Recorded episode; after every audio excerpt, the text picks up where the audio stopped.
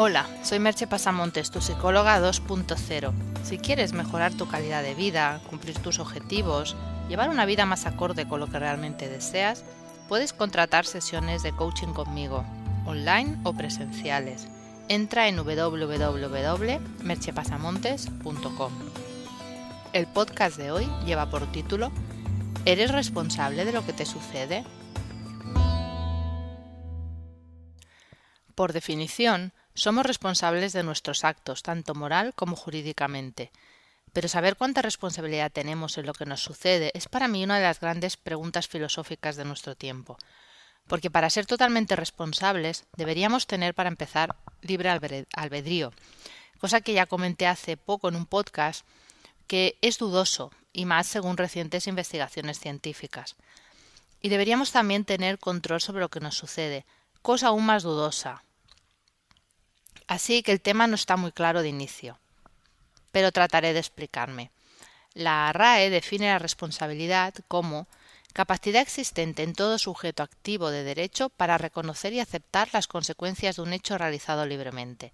Según esta definición, estamos aceptando las consecuencias que se producen a consecuencia de actos que nosotros hemos realizado en libertad. Lo primero que hemos de asumir en esta definición, tal como comentaba en la introducción, es que nuestra libertad no es total, desde pequeños hemos sido condicionados a pensar de una determinada manera, y además parte de nuestro funcionamiento mental, de nuestros impulsos y deseos, opera a nivel inconsciente. Y también a nivel biológico. Por lo que yo diría que operamos con la libertad que nuestra propia configuración nos permite, y esa es la que tenemos que dar por válida, pues no tenemos otra. No obstante, si queremos ampliar en lo posible los márgenes de esa libertad y actuar menos condicionados por el entorno, tenemos que trabajar en ello. Ampliar el mapa mental es uno de los modos que yo he encontrado mejores para ampliar esa libertad limitada con la que convivimos.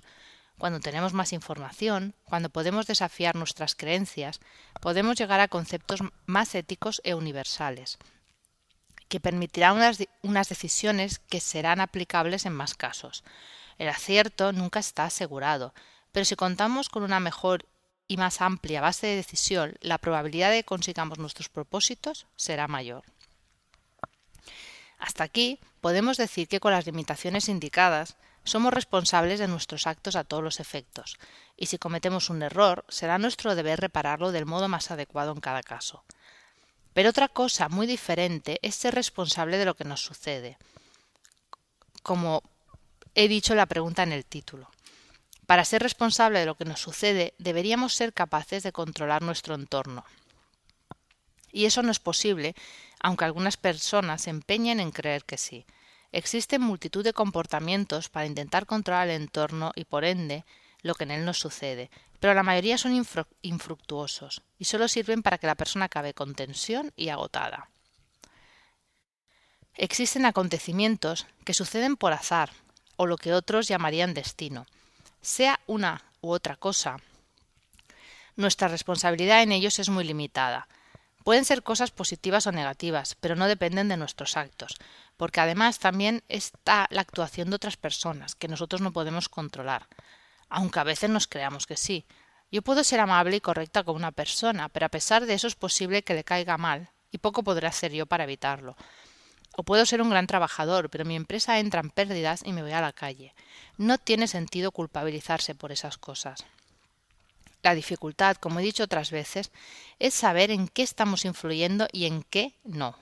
Ante la duda, creo que el término medio suele ser un buen método. Yo hago mi parte sin estridencias y acepto lo que me depare la vida. Siguiendo con el ejemplo, si he tratado de ser amable con alguien y a pesar de eso le caigo a mal, acepto que a partir de ahí ya no es responsabilidad mía, y me quedo tranquilo. O si he trabajado bien y me han echado por causas ajenas a mí, entiendo que no ha sido culpa mía y mantengo mi valía profesional en el lugar que le corresponde. Se trata de aprender a moverse entre la pasividad y el esfuerzo excesivo, de reconocer cuándo un acto mío va a tener una consecuencia y cuándo el resultado va a depender de muchos otros factores, y también aplicar este criterio a los demás. Vivimos en sociedades individualistas, que tienden a atribuir toda la responsabilidad al individuo, tanto en el éxito logrado como en el fracaso. Y es responsable en cierta medida, pero no del todo. porque además no todo el mundo nace con las mismas opciones y posibilidades, por lo que la igualdad de oportunidades no es del todo cierta. Hay personas que tienen que atravesar muchas barreras para prosperar, por lo que es más fácil que tropiecen en alguna de ellas.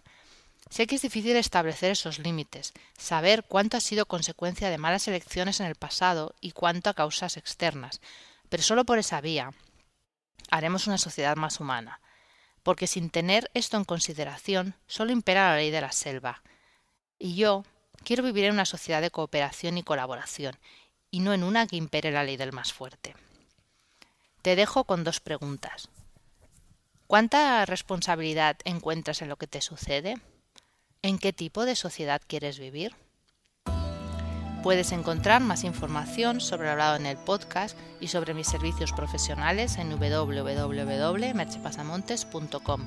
Hasta aquí el podcast de hoy. Nos escuchamos en el próximo podcast. Bye bye.